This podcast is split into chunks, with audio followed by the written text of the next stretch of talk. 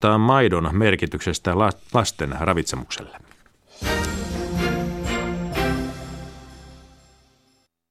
Yle Radio Suomi, ajan tasa.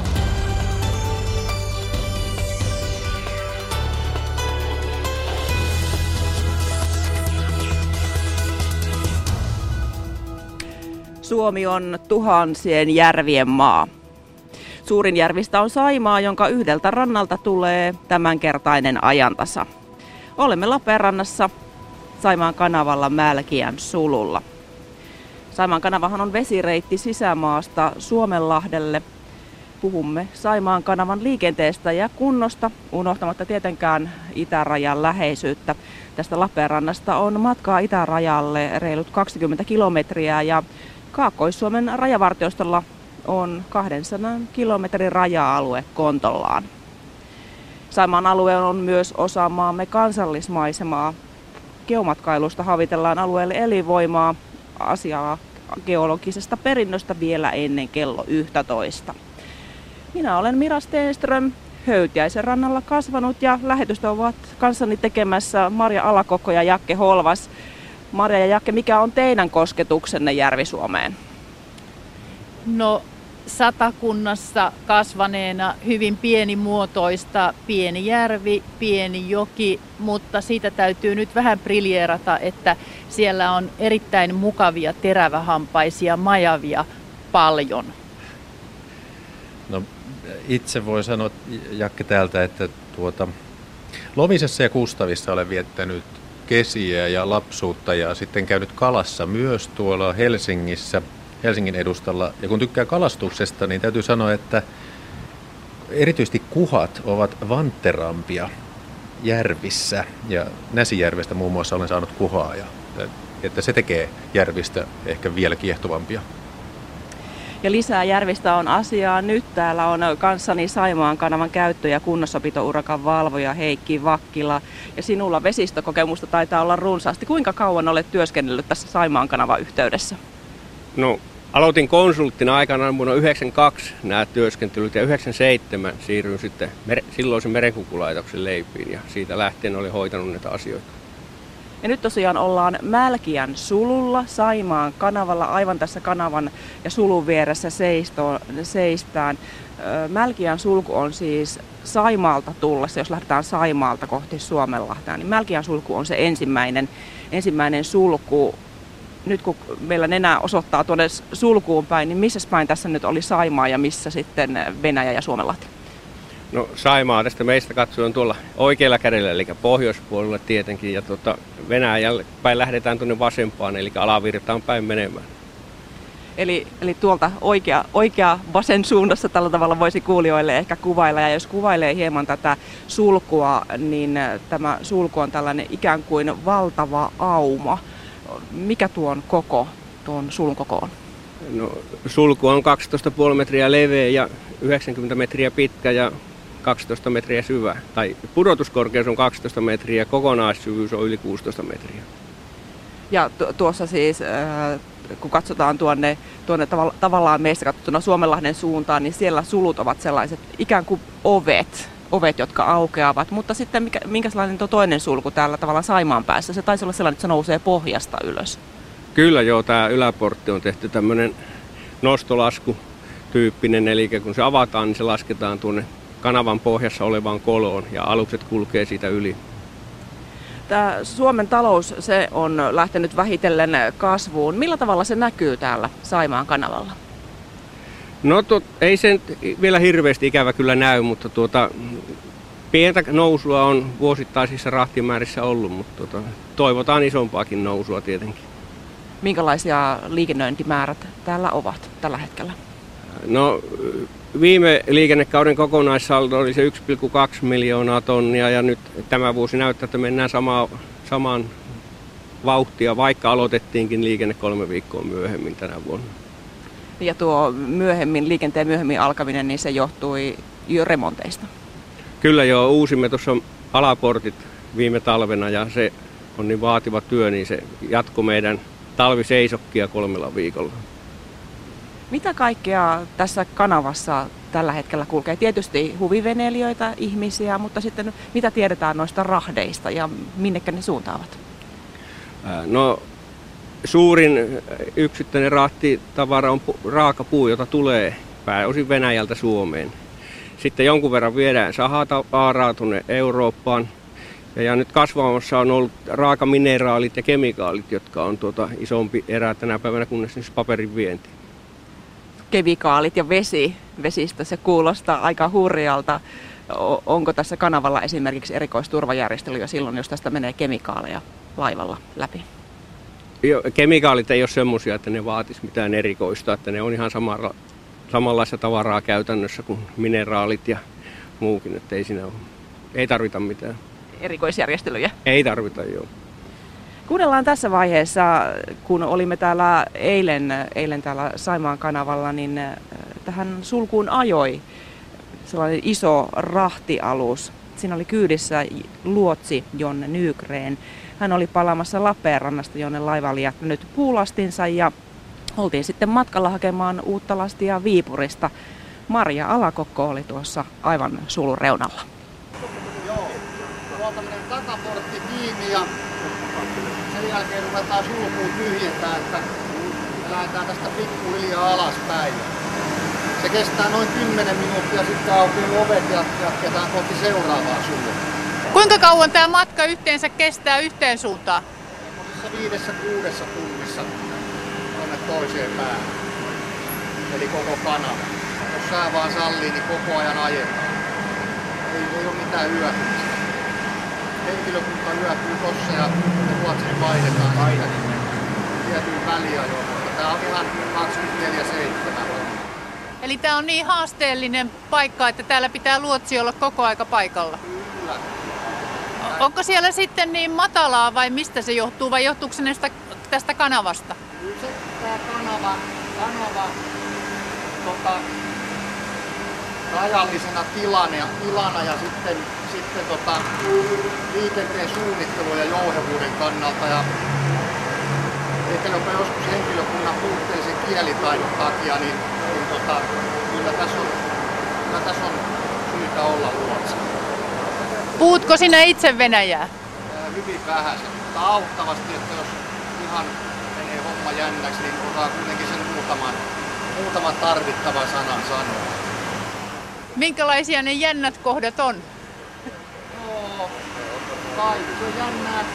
Sellaiset paikat, missä tota, joutuu suunnittelemaan vähän kohtaamisia sitten kun sääolosuhteet varsinkin nyt ei näihin aikoihin, nyt ole sumusia ja näkyvyys menee vähän heikommaksi, niin onhan ne, onhan ne sitten aina vähän haastavampia, mutta tota, sitten jos menee sumun takia esimerkiksi näkyvyys oikein huonoksi, niin sitten pysähdytään ja aloitetaan sää selkeä. Tapahtuuko sellaista usein? Ää, esimerkiksi syksyisin saattaa vuositasolla olla muutamia sellaisia öitä, että liikenne on jonkun aikaa seis. No niin, Luotsi Jonne Nygren. No nyt me ollaan kohta ihan nokikkain tässä, kun sä oot laskeutunut sieltä yläilmoista. Kuinka monta metriä sä nyt menet alaspäin tässä? Tässä mennään Mälkiä sulkuun tota, yksi isoimmista, niin tässä mennään toistakymmentä metriä, sanotaan semmoinen 12 metriä suunnilleen alaspäin. Ja tota, tää on semmoinen reilu 10 minuutin sessio alusta loppuun kunnes päästään sitten jatkaa taas tästä matkaa. Ja... Aika nopeita vauhtia meet alaspäin. Joo, kyllä tämä aika sutjakkaasti menee. Se on, se on elämä niin kuin nousua ja laskua. Kyllä se näin, näin voi sanoa. Kiitos, oik- Kiitos oikein paljon. ja kaikkea hyvää jatkossa. Noin siis luotsi Jonne Nykreen tuolta laivan kannelta huusi ja Maria Alakokko tuossa rannalla haastatteli tässä on kanssani Heikki Vakkila liikennevirastosta. Jos katsotaan tätä Saimaan kanavaa ja esimerkiksi tätä Mälkiän sulkua, niin kuinka tilava sulku, tämä, tämä, esimerkiksi tämä sulku on? Ää, tilavuutta en tiedä miten käsittää, mutta tämän päivän aluksille on hyvin pieni, että etenkin tulevaisuudessa kun uudet laivat on isompia, niin ne ei käytännössä sovi enää näihin sulkuihin. Siis le- leveydeltä vai pituudelta? Pituudelta. Että maailmalla mitä tehdään uusia 12 metriä leveitä aluksia, niin ne on 93 metriä pitkiä, niin meillä on 82,5 metriä maksimimitta, mitä voidaan sulkua ottaa. Eli se rajoittaa tavallaan minkälaista, minkälaista laivaa tänne voidaan ottaa ja tietysti sitten, että kuinka paljon tavaraa voi olla kyydissä myös. Nimenomaan, että sitä myötähän se rahtimäärä kasvaa, kun saadaan pitempiä aluksia, mutta tuota, toistaiseksi se ei onnistu näiden meidän lyhyiden sulkujen vuoksi. Tässä on, on ollut tällaisia visioita, haaveita, että josko tällaista sulkua tai sulkuja voitaisiin pidentää. Minkälainen urakka se käytännössä olisi? No käytännössähän se tarkoittaa, että jompia kumpia ylä- tai alaportteja siirretään 11 metriä e, poispäin ja nyt kun ollaan uusimassa alaportteja, niin luonnollinen tapa olisi tietenkin siirtää yläportteja 11 metriä ylöspäin, mutta tuota, sehän on erittäin iso homma ja näillä nykyisillä liikennekatkoilla talvella se ei tule onnistumaan se homma. Niin, tämäkin sulku on välillä kiinni talvella. Kyllä joo, että normaali talvina me mennään tai ajetaan liikennettä tuota, tammikuun kolmannelle viikolle ja aloitetaan heti huhtikuun alussa, että se on normaali liikennekatko. Nyt seuraava talvi on poikkeuksellinen tuo alaporttien uusimisen takia, jolloin meillä on tota, tauko neljä kuukautta. Niin tämä alaporttien uusiminen, niin se liittyy tähän liikenneväylien korjausohjelmaan. Heikki Vakkila, miten luonnehtisit, kun nyt korjataan, niin minkälaisessa kunnossa nämä sulut ovat käytännössä? No betonirakenteilta on ihan hyvässä kunnossa, mutta teräsrakenteet 55 vuoden jälkeen rupeaa väsymään ja etenkin alaportit, alaportit on ollut ongelma. Niitä on jouduttu joka talvi hitsaamaan ja maalaamaan hyvinkin paljon, mutta onneksi nyt saadaan uusittua. Niin onko kysymys siis siitä, että jäät jotenkin murjovat, murjovat näitä rakenteita? No joo, ne aiheuttaa ylimääräisiä kuormia, koska tätä aikanaan 60-luvulla tätä kanavaa ei ole tehty talviliikennettä varten, mitä nyt on kuitenkin harrastettu jo useita kymmeniä vuosia. Niin ja sitten, sitten jos tässä jonain päivänä kävisikin niin, että voitaisiin ympärivuotisesti vuotisesti ajella ja liikennöidä, niin tietysti sulkujen ja kanavan on oltava kunnossa. Totta kai, totta kai, mutta ja tämä ympärivuotinen liikennöinti nyt ei ole ongelma näissä suluissa, vaan nimenomaan avokanava-osuuksilla, jossa meillä tällä hetkellä ei lämpökapasiteetti vedessä riitä läpi talveajoon. Niin, ja jäätä täytyy murtaa. Jäätä täytyy murtaa, eikä sekään riitä vielä, koska tuota, sitten jossain vaiheessa siellä on liian paljon jäätä ja vähän vettä, että sinne pitäisi saada kanavan profiilia laajennettua, eli vähän syvennettyä ja levennettyä, että saataisiin sitä lämpökuormaa lisää sinne. Kun puhutaan meriliikenteestä, niin äh, tällaisia kehitysprojekteja ja tutkimusprojekteja on tällä hetkellä meneillään, että äh, suunnitellaan tällaisia miehet, miehittämättömiä etäohjattuja rahtialuksia, niin mitä luulet, voisivatko ne liikennöidä tällaisen Saimaan kanavan läpi? No periaatteessa kyllä, periaatteessa kyllä, mutta aika pitkä tie on vielä siihen, että siihen päästään. Tämä on kuitenkin haastava koko kanavaosuus tiukkainen mutkineen ja kapeinen väylineen plus sitten sulkuihin ajot, niin tuota, aika kaukana ollaan vielä siitä. Niin tässä itse asiassa meidän selkämme takana tuossa on Saimaa vesiliikennekeskus, johon mennään, eli sielläkin tällä hetkellä valvotaan tätä kanavaa. Kyllä joo, käytännössä ja täällä Saimaan kanavalla suoritetaan kaikki sulutukset niin sanotusti henkilövoimin, eli automaatiota on tehty parantamaan ja varmentamaan tätä toimintaa, eli että vältyttäisiin inhimillisiltä virheiltä, mutta käytännössä kaikki toimenpiteet tulee sulkumestareiden toimesta. Ja kohta kuullaan, mitä sulkumestari kertoo laivojen ja, ja, ja huviveneilijöiden liikennöintitaidoista, mutta vielä hieman tästä Saimaan kanavasta. Tämähän on 43 kilometriä pitkä ja, ja osa menee myös Venäjän puolella. Minkälaista yhteistyötä te teette keskenänne? No näin käytännön tasolla meillä on tuota Venäjällä vastakumppani FGU-toimisto, mutta tuota, kaikki hallinnolliset asiat hoidetaan kanavavaltuutettujen kautta, jotka sopii suuret kuviot ja me toteutetaan täällä käytännön asioita sitten. Eli Suomen puolella sulkuja oli, muistaakseni oliko kolme? Joo, Suomen puolella on kolme sulkua ja Venäjän puolella on viisi. Eli tästä on vielä, jos lähdettäisiin kohti, kohti Venäjää ja Suomenlahtaa, niin muutaman parin sulun päässä sitten päästäisiin jo Venäjän puolella. Kyllä joo minkälaista tuo käytännön yhteistyö on, on ollut. Joskushan tätä kanavaa ei, ei ole niin hyvin pidetty, tässä ei ole pidetty niin hyvin huolta kuin, kuin ehkä tänä päivänä. No joo, ja tänä päivänä yhteistyö venäläisten kanssa on hyvinkin sujuvaa ja mutkatonta ja, ja, ja yhteispelillä toi hoidetaan sitä asiaa. To, to, tosi hyvin diplomaattinen va- vastaus tuli, mutta minkälaista se sitten on? Että te, voitteko te ihan normaalisti liikkua tuonne päin ja mennä korjaamaan vai, vai minkälaista kuvasta käytännön yhteistyötä? No joo, käytännössä meillä on tämmöinen erikoiskulkulupa, millä me ylitetään raja hyvinkin jouhevasti. Ja, ja sen jälkeen, kun ollaan vuokra-alueella, niin se on käytännössä kun tehtäisiin Suomessa töitä, että mikään ei rajoita meidän työskentelyä siellä ja kulkemista tässä kanava-alueella. Ei erota, ollaanko Suomen, Suomen puolen kanavalla vai, tai sululla vai Venäjän puolen sululla. Kuinka hyvin, jos ajattelet oman työsi kannalta, niin kuinka hyvin tässä sulussa osataan ajaa sekä suomalaiset alukset että ulkomaalaiset alukset? No se on hyvinkin vaihtelevaa, että rahtialuksethan on tietenkin ammatti, ammattihenkilökunnan kautta hyviä, mutta huviveneilyssä on hyvinkin suuri kirjo, että jotkut ottaa asioista hyvin selvää ja osaavat ohjata alustaan, mutta sitten on myös tapauksia, että ei tiedetä mistään mitään ja eikä saa alusta pidettyä hallinnassa. Niin ja sanoit, että Saimaan kanava on kuitenkin mutkainen, että ei voi sujutella ihan miten tahansa. No joo, ongelmia nimenomaan enimmäkseen tulee tuolla avokanava-osuuksilla kapeikoissa mutkissa, kun huviveneet tulee tota rahtialukseen kanssa vastakkain, niin tota, ne on niitä ehkä pahimpia tapauksia siellä. Tässä tosiaan Saimaan kanava tällä hetkellä ja Mälkiän sulku hyvin rauhallisena, rauhallisena on edessämme. Se on tämmöinen hyvin, hyvin tuota, tyyni on tällä hetkellä vedenpinta ja vedenpinnasta kaunis karjalainen ruska tällä hetkellä heijastuu. Tuosta kuuluu veden ääntä. Mikä tuo lorina oikein tuosta sulusta on? No joo, sillä sulku on tyhjä, niin sillä pientä vuotoa yläportissa, niin se lorisee sieltä näistä vuoto, tiivistetteen vuotokoodista, mutta se on ihan normaalia. Aamupäivät taitaa olla hiljaisia tässä sululla. No joo, kyllä se näin on enimmäkseen, että tuota, päivät, päivät lastataan ja puretaan ja sitten yöllä ajetaan. Yöllä tai viime yönä taisi olla, montako sanoit, neljä, neljä laivaa meni?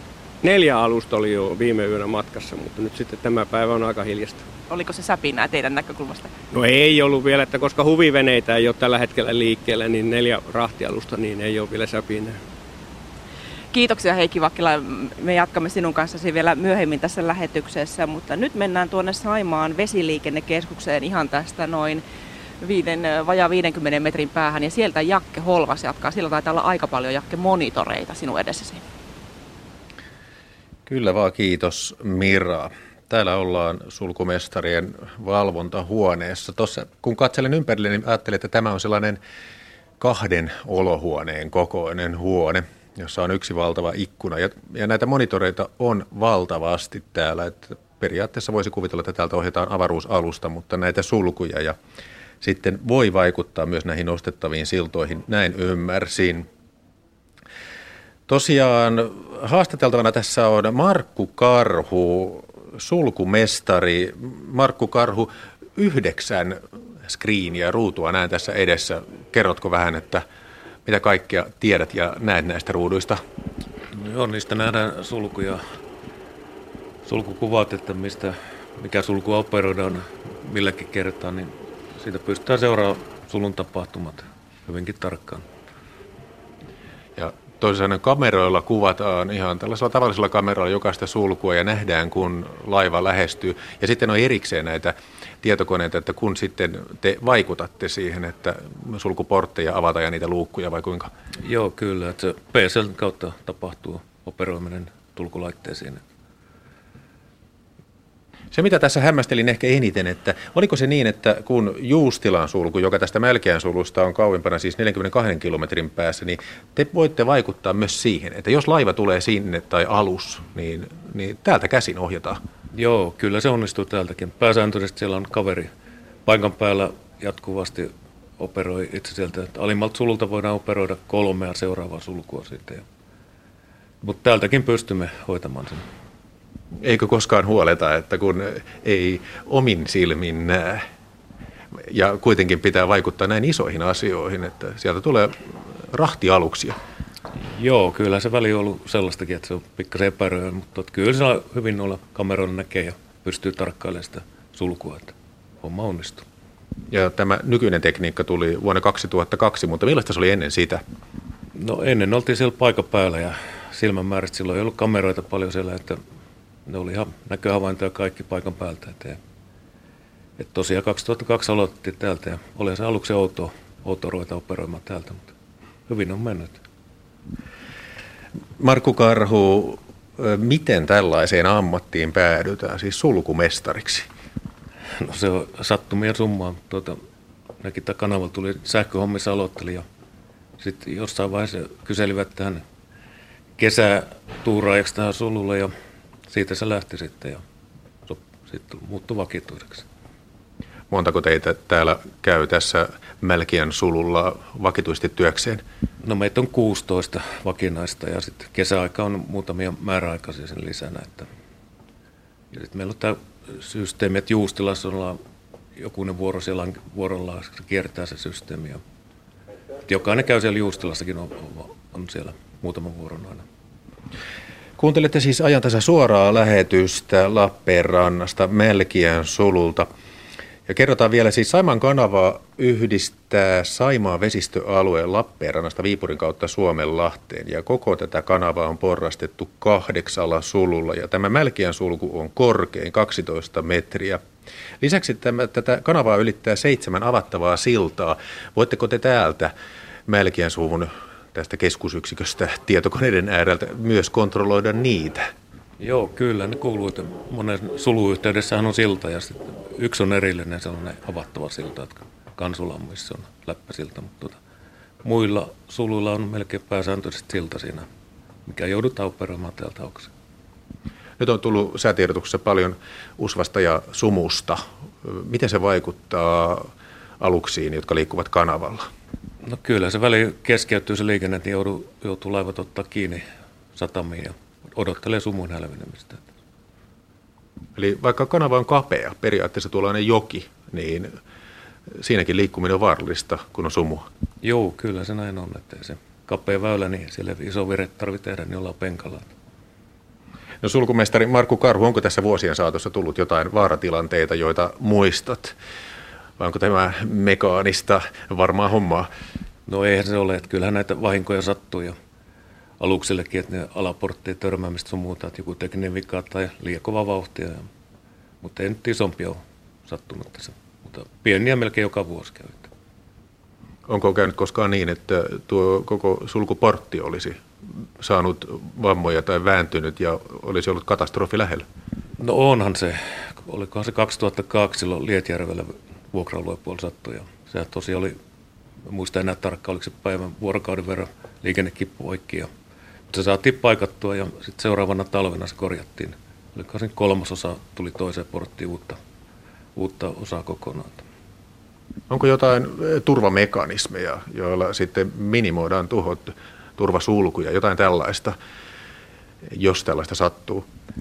No onhan niissä tuossa alaportilla on se sellaiset törmäyssuojat, mihin niin pitäisi ottaa se määrätynlaisella vauhilla, niin se vahinkoja ehkäistä niitä tuloa, mutta tuota, se on tietysti, massat on isoja, niin se ei aina, ja vauhti jos on kova, niin se vahinko tulee. No se on totta. No, no, entä sitten veneilijät, sanotaan vaikka pienemmillä aluksilla liikkuvat, jotka eivät ole kovin tottuneita veneilijöitä, niin onko koskaan käynyt ilmi, että he pelkäävät tätä sulkuun tulemista tai käyttäytyvät väärin siinä, nousevat esimerkiksi rannalle? Oletteko nähneet tällaista täältä vaikka suoraan turvakameroista tai näistä kameroista? No kyllähän niitä on, että ainahan se monenlainen kiinnittyminen muuta, mutta niitä yrittää opastaa sitten aina paikan päältä ja sieltä muuta, että onhan meillä nämä kaiutilaitteet ja puhelimet ja muulla ohjeita voidaan antaa. Ja, mutta ei nyt sellaisia vaaratilanteita voi sanoa, että niillä on mutta ainahan niitä monenlaista kulkia on, ja sitten, jotka ei ole ammattilaisia, niin se vaatii aina väliin opastusta ja muuta. Miten, kun täällä Mälkiän sululla ollaan, niin kuinka usein tämä on auki ja onko jotain vuorokauden tai vuoden aikoja, että te ette täällä ole valvomassa, vaan pannaan kerta kaikkiaan sulut kiinni ja padot. Joo, ne, tämä on siitä huhtikuun alusta tuonne tammikuun loppuun ollut pääsääntöisesti auki, että, mutta sitten päivystetään läpi vuorokauden. Että. Eli yötä päivää täällä hommissa? Yötä päivää, joo. Tämä on kolme vuorotyötä ja täällä on, pääsee kulkemaan ihan tosiaan mihin vuorokauden aikaan vaan. No juuri nyt aamupäivää syyskuun loppua, niin siellä ei liiku aluksia. Mikä on sitten se sesonki, että, että menee paljon ja millaisia? No kyllä se kesäaikaa, siihen varmaan kesä, heinä, elokuu, siinähän nyt paljon liikkuu. Että tosiaan se syksy kohti hiljenee sitten aina, että matkustajalaivat jää pois ja huviveneen liikenne loppuu melko tarkkaan. Onko muuten, ovatko sääolosuhteet vaikuttaneet niin, että on tullut jotain, vaikkapa että ukkonen on rikkonut jotain? No on, että tänä kesänä oli jo jonkunlainen katkos tuossa, että se ukkonen särki laitteita tuolla vuokra puolella. Että siinä taisi olla muutaman tunnin katkos oli, että, että aika harvinaista niin kuitenkin. Millaisia laitteita? No siellä menee näitä sähköisiä antureita ja muuta, että ukkonen kun iskee, niin niitä hajosi sieltä.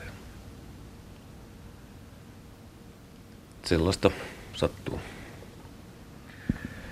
No Markku Karhu, sulkumestari täällä Mälkiän sululla. Vielä tästä, kun sitten, oliko se helmin maaliskuussa, te ette ole täällä niin paljon, niin miten, miten sulkumestari, mitä työtä silloin tekee? No, kukin tekee vähän ammattiin liittyen sähkö- tai konepuolen hommissa ja sit loma-aika ajoittuu siihen talvelle sit pääsääntöisesti. Et päivätöissä ollaan niin talvellakin se väliaikaisin, mitä sitten lomilta eri, erikanneista aikaa. Niin. Kiitos äh, Markku Karhu, sulkumestari täältä Mälkiän suvun valvontahuoneesta. Tai onko tämä valvontayksikkö? Mikä tämän nimi muuten on? Kaukokäyttökeskusta. Kaukokäyttökeskus. Kaukokäyttökeskuksesta siirrytään nyt Marja Alakokon luokse ja siellä on haastateltavana rajavartija. Kyllä, kyllä. Mutta ensin kysyn, kun tässä on ihana pieni, tai ei edes pieni, vaan keskikokoinen kokkespanieli. En tiedä, minkä niminen hän on. Aku. Aku. Ja emäntänsä? Marjatta Tuomoja. Entäs sinä? Ja Jyrki Tuomoja. Ja te olette ilmeisesti päiväkävelyllä täällä kana- vanhan kanavan luona. Joo, kyllä kävellään joka päivä. Tämä on miellyttävä maisema. Joo, täällä on ihan kiva kävellä. Että... Asutteko lähellä? Joo, tuossa Mustalassa. Eli tästä tulee kuinka monen kilometrin lenkki päivässä sitten? No normaalisti kävellään tuolla kanavan suulla tulee noin 6 kilometriä. Mm. Onko täällä paljon vieraita, kävi, kävijöitä? Näettekö paljon ihmisiä täällä kesäisin? Tai? Kyllä, etenkin kesällä niin turisteja aika paljon täällä. Hmm. Ja ystävällinen koira nuoli on minun kengät, että oikein hyvää, mukavaa päivänjatkoa teille ja kiitos tästä. Ja täällä todellakin vanha kanava, täällä kuuluu veden ääniä ja tämä on vähän ryvettynyt, täällä on kasvillisuutta. Tämä rakennettiin 40-luvulla. Tämä on noin 50 metriä tästä toisesta isosta nykyisestä kanavasta ja tässä minun kanssani tosiaan Jakke on Nuijamaan rajatarkastusaseman päällikkö, kapteeni Kimmo Sainio. Sinä tulit tähän Nuijamaalta. Joo, kyllä. Hyvää huomenta ensinnäkin kaikille ja tuota, ajelin Nuijamaalta tänne, tänne Mälkiän sululle. Joudutko usein tulemaan tänne varta vasten työasioissa? No järjestetään aina muutamia työtapaamisia vuoden aikana ja sovitaan yhteisiä käytänteitä, että miten tässä kanavali, kanavaliikennettä niin tuota, hoidetaan ja miten meidän viranomaisten väliset ilmoitusmenettelyt hoidetaan. Hmm. Tämä on hieno paikka tulla siis, kun tätä maisemaa katsoo. Täällä on varmaan 5-60-vuotiaita lehmuksia kujana tuossa näiden kahden kanavan välissä ja sitten tässä on valtava määrä syyshortensioita ja tätä sanotaan Urho Kekkosen puistoksi. Tuossa on tuollainen muistomerkkikin, että Kekkosella varmaan on ollut jotkut sormensa pelissä tässäkin kanava-asiassa. Mutta, Näinhän se on. Niin. Puhutaan, me kävellään taas takaisin tuonne kanavan, varsinaisen kanavan suuntaan, niin tästä siis tosiaan, niin kuin on kuultu, niin kulkee rahtialuksia pääasiassa tähän aikaan vuodesta ja huviveneitä ja kesällä sitten risteilyaluksia. Kuinka haasteellinen Saimaan kanavan liikenne on teidän rajatarkastajien näkökulmasta? No rajatarkastuksien osalta niin omat haasteensahan tietenkin tuo se, että tuota, me tarkastetaan huviveneet ö, eri paikassa kuin sitten matkustajaliikenne. Eli meillä huviveneet tarkastetaan tuossa Nuijamaan satamassa, siellä vanhan ylikulkupaikan läheisyydessä ja sitten tämä matkustaja alus, alusten tuota, matkustajat tarkastetaan Lappeenrannan satamassa ja, ja, ja lastialuksien osalta niin tehdään niin sanottu hallinnollinen rajatarkastus, eli, eli tuota, pistokokeita? No, tehdään pistokokeita totta kai sinne aluksiin, mutta varsinainen henkilöiden, miehistön rajatarkastukset niin tehdään, tehdään sitten ihan tuolta vain niin miehistölistojen perusteella. Niin kuin he kulkee tässä jatkuvalla Kyllä. syötöllä samat alukset. Kyllä. Ö, Kuinka usein löytyy salamatkustajia tai muuta salaa kuljetettavaa tavaraa? No salamatkustajien ö, osalta, eli laittom, laittomasti rajan ylittäjiä, niin kyllä se tämän, tämän alkukesän tapaus niin on ainutkertainen tapaus ja sen, sen selvittelyt edelleenkin vielä jatkuu. Ja, ja, ja tuota, muiden, muiden osalta, jos puhutaan sitten tupakkaa tai alkoholia ja tämmöisiä, niin kyllä sieltä niitä löytyy, löytyy tuota, tarkastuksien yhteydessä niin ihan aika ajoin. Tiukensiko se välejä tässä naapurin kanssa tämä, tämä ke- kesän tapaus, tämä sala, ku, ihmissalakuljetustapaus?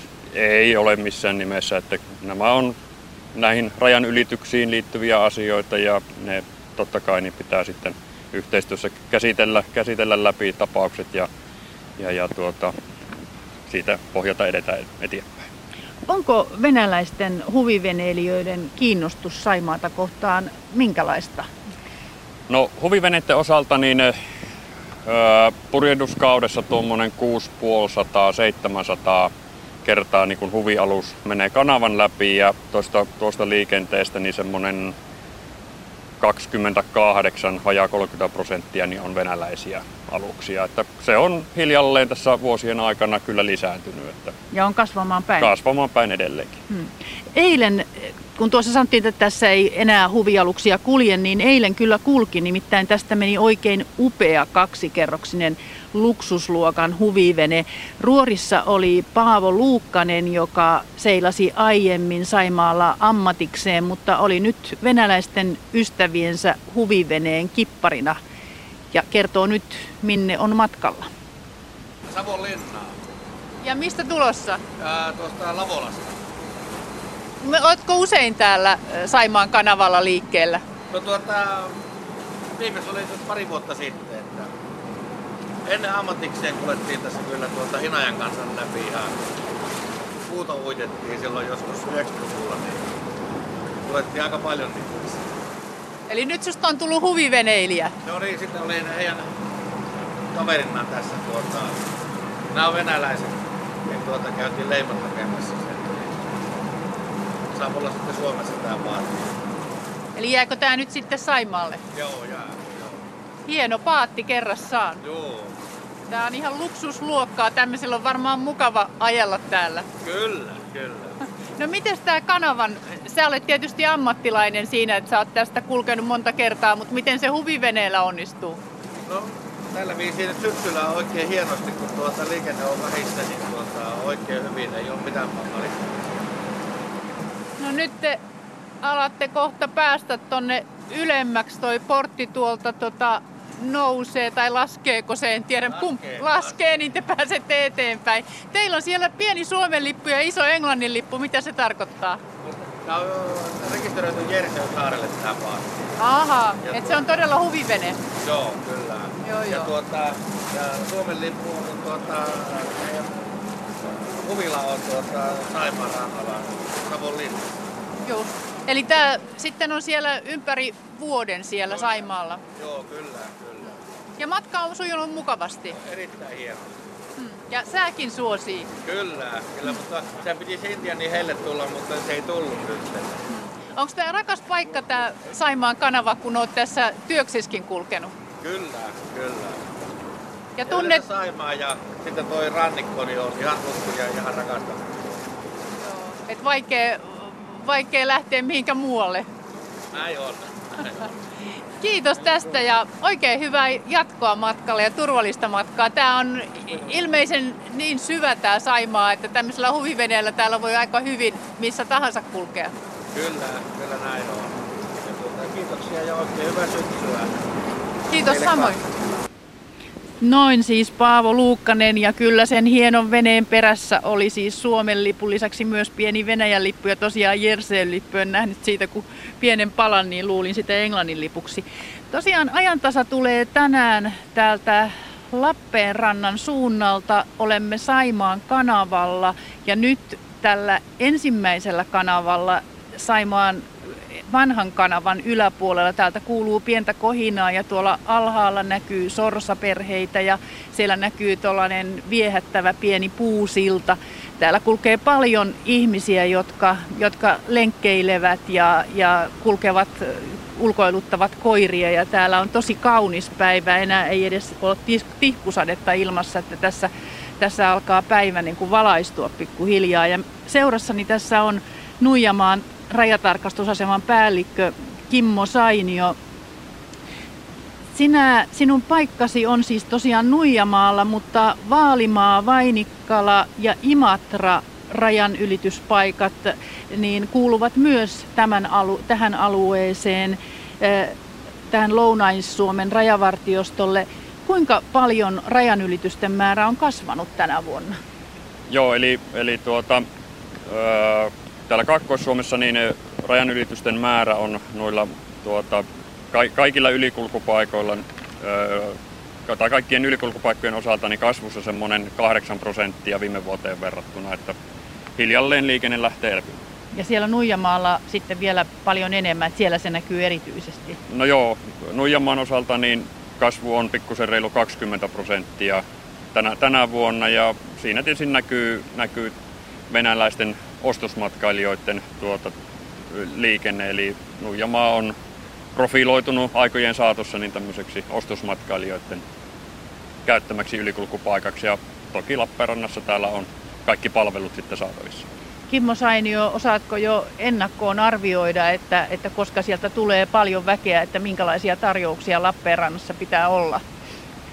No, eh, ehkä sitä väkeä tulee joka lauantai sen verran paljon että tällä, tälläkin hetkellä, että ne lauantait on meidän semmoisia niin viikon piikkipäiviä ja tietysti varmaan tuossa pyhäimmisten päivän aikaa, niin, niin, niin tuota, silloin on perinteisesti ollut taas tässä syksyn vilkkaimpia ajankohtia. Mutta mitkä tuotteet heitä houkuttaa erityisesti? Minkä perässä he tulevat? Että jos on kaupan tarjouksessa jotain tiettyä tavaraa, niin, niin mitä, olet, mitä oletat?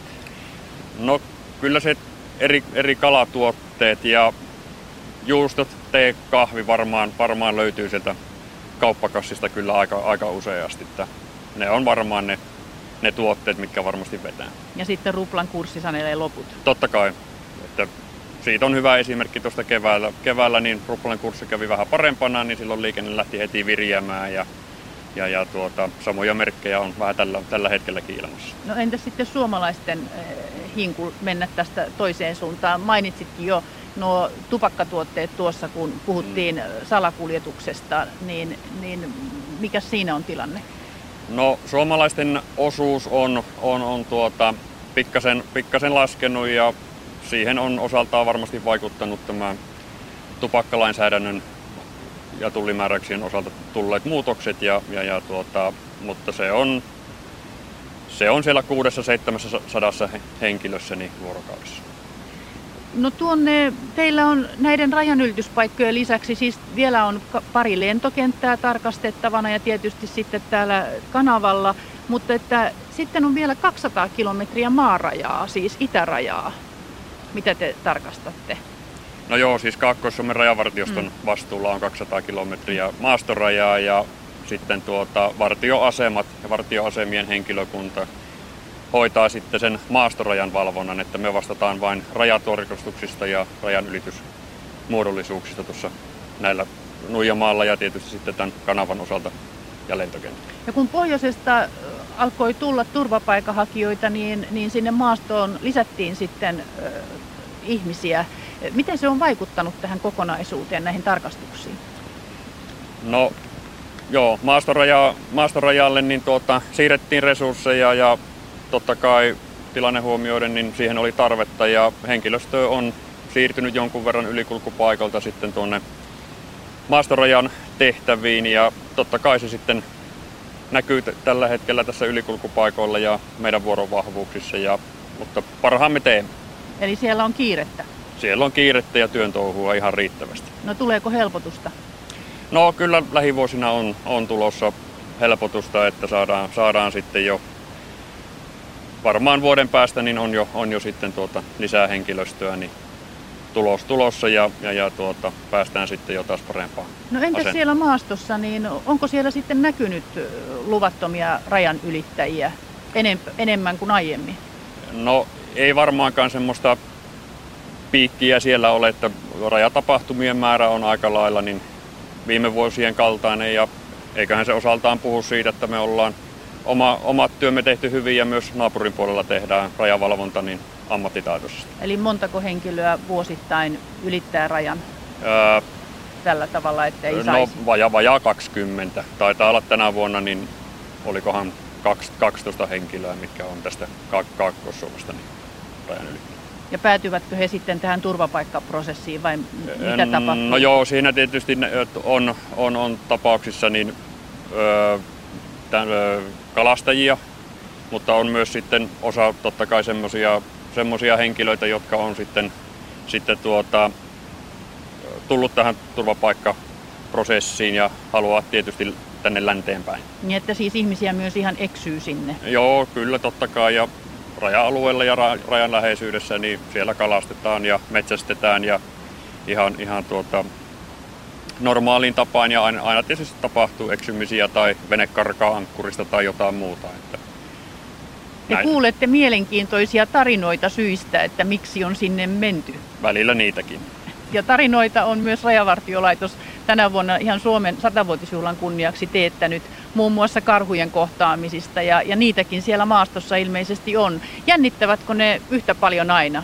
Mi- minkälaista tietoa olet sieltä saanut? No kyllä tuossa tuota, itse asiassa viime viikolla niin näin, näin tuota yhden, yhden kuvan, missä oli emokarhu kolmen pennun kanssa ja se oli partio, partio tuota, havainnut, niin kyllähän se aina karhun kohtaaminenhan aina on jännittävä tilanne. Eihän siitä pääse irti. Niin, se, se ei ainakaan tässä hommassa muutu. Ei.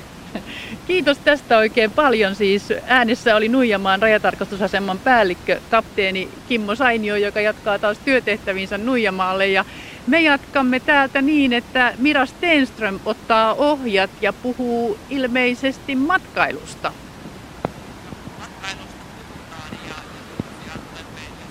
kanavalle, niin ö, olemme Lappeenrannassa Saimaan kanavalla ja tarkalleen ottaen Mälkiän sululla, niin tässä on vieressäni Saimaan kanavan käyttäjäkunnossapito urakan valvoja Heikki Vakkila.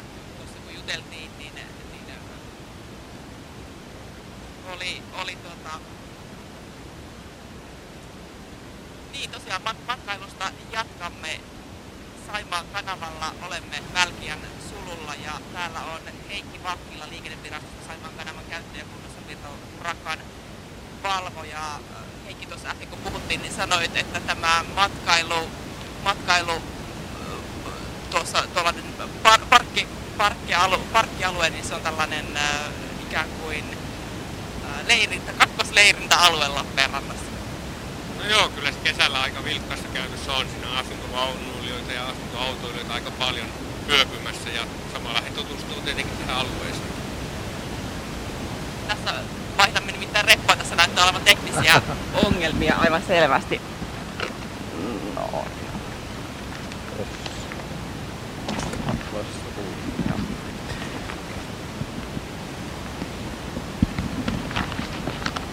No niin, meillä siis oli teknisiä ongelmia tässä ja va- vauhd- vauhdissa vaihdoimme reppulähetintä, eli suorassa lähetyksessä voi tapahtua ihan mitä tahansa. Jatkamme siis tästä matkailusta sen verran Heikki Vakkilan kanssa, että tosiaan tämä teidän parkkipaikka tuossa vähän matkan päässä, niin sanoitkin, että se on tällainen vähän niin kuin kakkosleirintäalue, Hämeen, äh, ei Hämeenlinnassa kuin Lappeenrannassa, nyt on toimittajalta menee sanat sekaisin.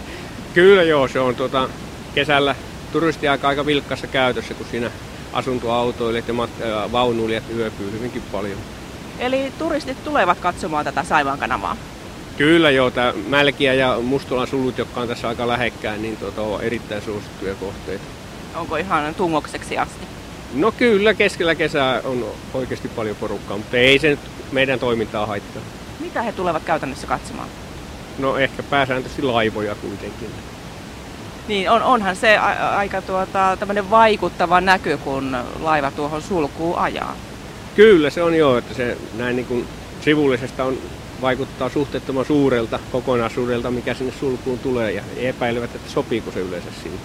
Ja kuten eilen nähtiin, hyvin sopi. Kiitoksia Heikki. Tästä jatkaamme Saimaan Geopark ryn toiminnanjohtajan sijaisen Heli Rautasen kanssa. Nimittäin kun puhutaan Itä- ja, ja tämän Kaakkois-Suomen turismista, niin usein mainitaan venäläisturistit ja ostosmatkailu, mutta nyt uutta elinvoimaa tälle alueelle havitellaan tällaisesta geomatkailusta.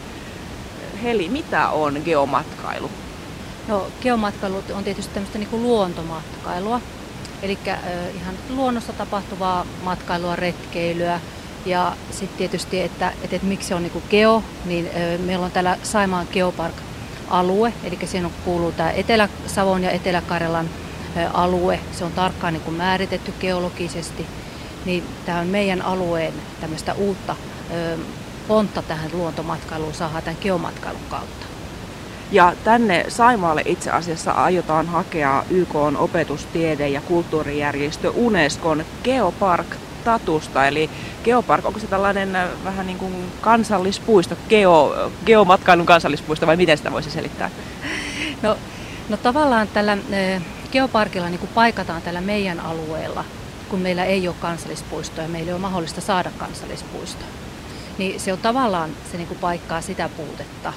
Mutta sitten taas tämä Unescon niin tämän statuksen hankkiminen, tämä on sitten niin ihan semmoinen oma prosessinsa tässä. Se olisi niin kuin ikään kuin brändi, eli Unesco antaa tällaisen tunnuksen, statuksen tällaiselle hakijalle, joka katsotaan hyväksi. Joo, kyllä. Se on tämmöinen arvostettu, niin kuin kuitenkin kansainvälisesti arvostettu brändi, ja sitä voi verrata myös jo näihin maailmanperintökohteisiin. Tämä Saimaan kanava, tuossa jo Heikki Vakkila sanoi, että kyllä tänne turistit jo nytkin, nytkin löytävät katsomaan tätä, tätä kanavaa, Mälkiän kanavaa ja Mälkiän sulkua ja Saimaan kanavaa, niin tämä Saimaan kanava, minkälainen osa meidän tämmöistä geologista perintöämme se on? Joo. Saimaan kanava on yksi meidän niin kuin näistä geokohteista, eli meidän täällä meidän alueella on kartoitettu 65 erilaista geokohdetta ja Saimaan kanava on nyt näistä yksi. Ja täällä on tietysti tämmöisiä niin kuin, erityisesti niin kuin historiallisia arvoja, että et, et ihan tämä kanavan niin kuin rakentaminen ja, ja miten se on tähän aikana just tämä kohta valittu. Tuossa on parisataa metriä tuonne suuntaan on tota niin, Pontuksen kaivanto, mistä aikanaan yrittivät saada saada jo kanavaa aikaiseksi. Et tietysti tällä on niinku tämä historiallinen arvo. Ja sitten tietenkin tämä, että et se kiinnostaa ihmisiä, tää, kun laivat menee. Ja myös sitten pitää muistaa tämä vesiliikennearvo myös. Ja tässä Geopark-hankkeessa ei ole yksin Lappeenranta mukana, vaan tämä on yhdeksän kunnan tällainen tämmöinen verkosto, jota, joka tätä geoparkia havittelee. Tässä on mukana siis Lappeenrannan lisäksi Imatra, Ruokolahti, Savitaipale, Taipalsaari, Juva, Mikkeli, Puumala ja, ja Sulkava. Erilaisia kohteita, mitä kaikkea näiltä paikkakunnilta löytyy sellaista, mikä voisi olla kansainvälisesti kiinnostavaa tällaiselle luontomatkailijalle? Joo. No, ähm, no se kansainvälinen määrittely, että, että jokaiselle kohteelle on tehty sellainen omalainen määrittely ja näille 65 kohteelle. Ja sitten siellä joukossa on tämmöisiä kansainvälisesti kiinnostavia kohteita. Ja niitä on esimerkiksi meillä Tuossa ihan lähellä on toi Imatra, Imatran koski ja Lammassaari. Sitten Mikkelissä on Astumansalmen kalliomaalaukset, että nämä on tämmöisiä niin kuin kansainvälisiä kohteita. Mutta sittenhän meillä on niin kuin paljon ihan niin kuin, ö, valtakunnallisesti ja alueellisesti ja paikallisesti kiinnostavia kohteita. Esimerkiksi niin kuin Savitaipaleella on ö, rapakivestä tehty kirkko. Ja rapakivi on yksi tästä Saima Geoparkin niin kuin näitä tällaisia valtteja kansainvälisesti, tämä rapakivi. Eli meillä on niin kuin tätä ei voi niin kuin sanoa, että on nyt vain niin yhtä tyyppiä, vaan meillä on niin kuin monta eri tyyppiä tässä. Ja Saimaa tunnetaan hienoista hiekkarannoista. Ovatko nekin sellaisia, mitkä, mitkä voisivat nousta tähän verkostoon mukaan? Ja meillä jo on, on näitä kohteita Saimaalla. Esimerkiksi ihan Satamosaari, no, Ruhansaari, Ilkonsaari, Puumalan puolelta Rokansaari. Että et meillä on jo näitä saarikohteita. No jos ajatellaan äh, esimerkiksi Imatran koski, sehän on erittäin perinteinen matkailukohde ollut jo kauan. Mitä tämä tällainen geopark-tunnusstatus voisi tuoda lisää, kun ajatellaan, että kyllähän tällä jo tällä hetkellä tehdään matkailumarkkinointia paljon? Joo. No tietenkin äh, se semmoisen niin kuin, tavallaan sen geologisen arvon esille tuominen, että tietysti, että et, et, miten se on niin kuin syntynyt sinne alueelle. Se on tapahtunut tämän maankohoamisen kautta ja sitten, että on kallistunut kaakkoon ja sitä kautta on sitten niin kuin vuoksi puhjennut. Että tavallaan, että, että tuodaan näitä niin kuin merkityksiä luonnossa niin kuin uudella tavalla esiin. Et, et jos nyt voin kertoa tälle, että, että itse en ole geologi, mutta ö, oltiin tämmöisessä niin kuin luontoillassa Ruokolahden kirkonmäellä ja käveltiin siellä ylä- ja alamäkiä, niin kuin olen aina kävellyt niillä luontopoluilla. Niin nyt meidän geologi sitten niin kertoi, että, että mitä ne alamäet ja ne kuopat siellä on, eli ne on niin suppia. Niin tavallaan niin sit sitä kautta itsellekin niin avautui tämä ihan eri tavalla tämä geologia, että, että sillä on niin merkitys, miksi maastossa on kuoppa, miksi siinä on alamäki.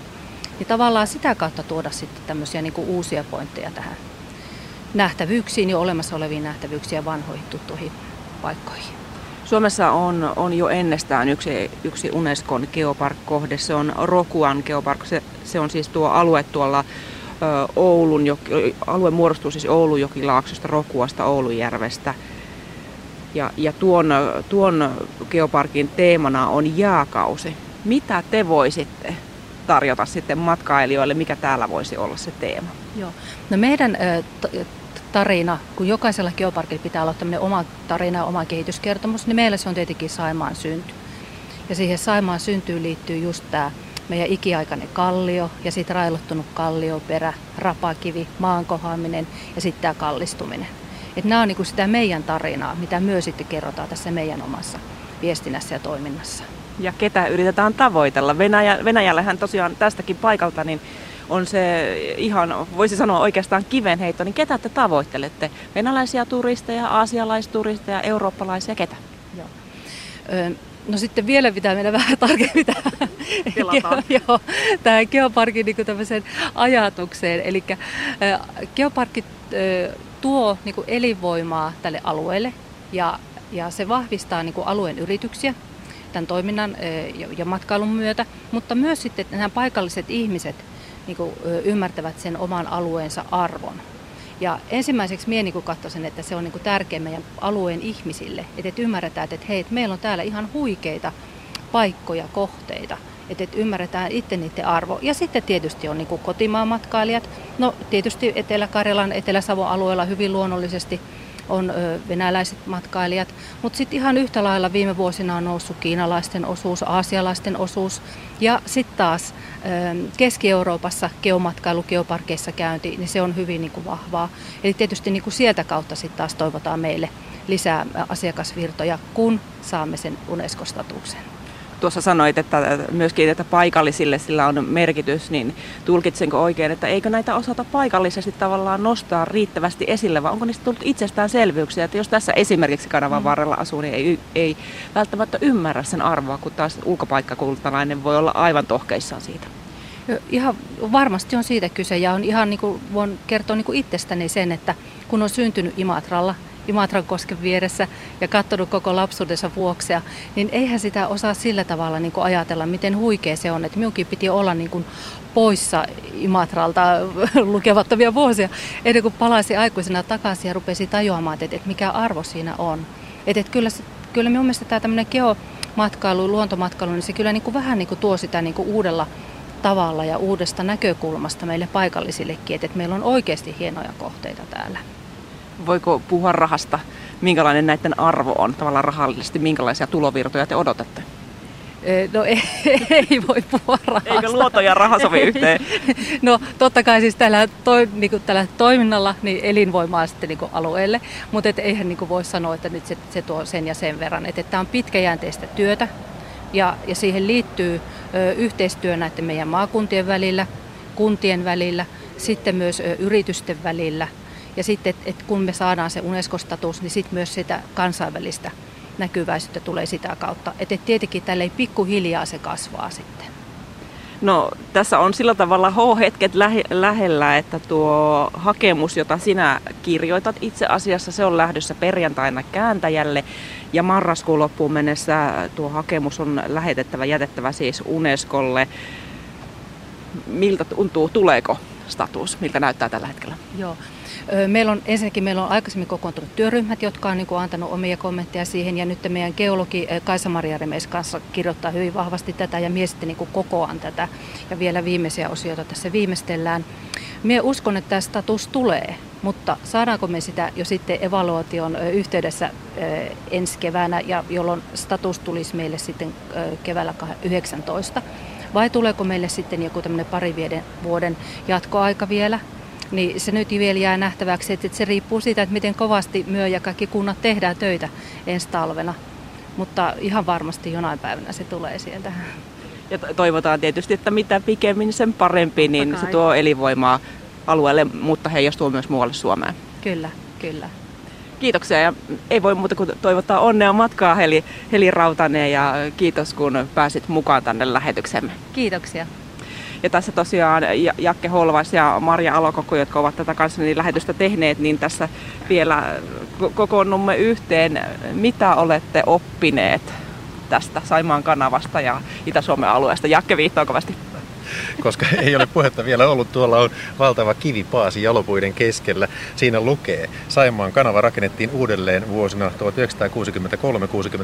ja sitten tämä teksti lopussa on aika runollinen. Rakentamisen teki mahdolliseksi sopimus kanavan Neuvostoliiton puoleisen osan vuokraamisesta Suomelle. Uudessa kanavassa on kahdeksan sulkua, joista Mälkiä on korkein. Siinä tuli uutta. Entäs Maria? No mä en tiedä, onko minä enää oppinut mitään, mutta tuossa kun tuosta geoparkista puhuttiin ja mainittiin Imatran kosket ja kun ollaan Saimaan kanavalla, niin haluan mainita, että täällä päin oli myöskin Mikkelin asuntomessualue, joka varmaan sopisi sinne geoparkkiin kanssa. Se oli niin upea alue ja niin luonnonmukainen Saimaan rannalla. Mutta täällä voi sanoa, että tämä on ihan kuin kansallismaisema. Tänne kannattaa tulla tänne kanavalle ihan vaan ihastelemaan lehmuksia ja sitten syyshortensioita. Tämä on upea paikka. Ja sen verran voidaan kertoa, meidän jälkeemme Suomen radio aloittaa, niin siellä mennään Porin Reposaareen. Siellä nimittäin muistellaan äh, vuosina 55-98 vietettyä siestaa. Ja Suomen radio kysyykin Reposaaresta, mikä on levon merkitys ihmiselle. Ja sumun näke, äh, heiken, näkyvyyden heikentämisestä maatiellä myöskin puhutaan. Se siis Suomen radiosta, mutta tällä kertaa ajantasa kiittää Lappeenrannasta.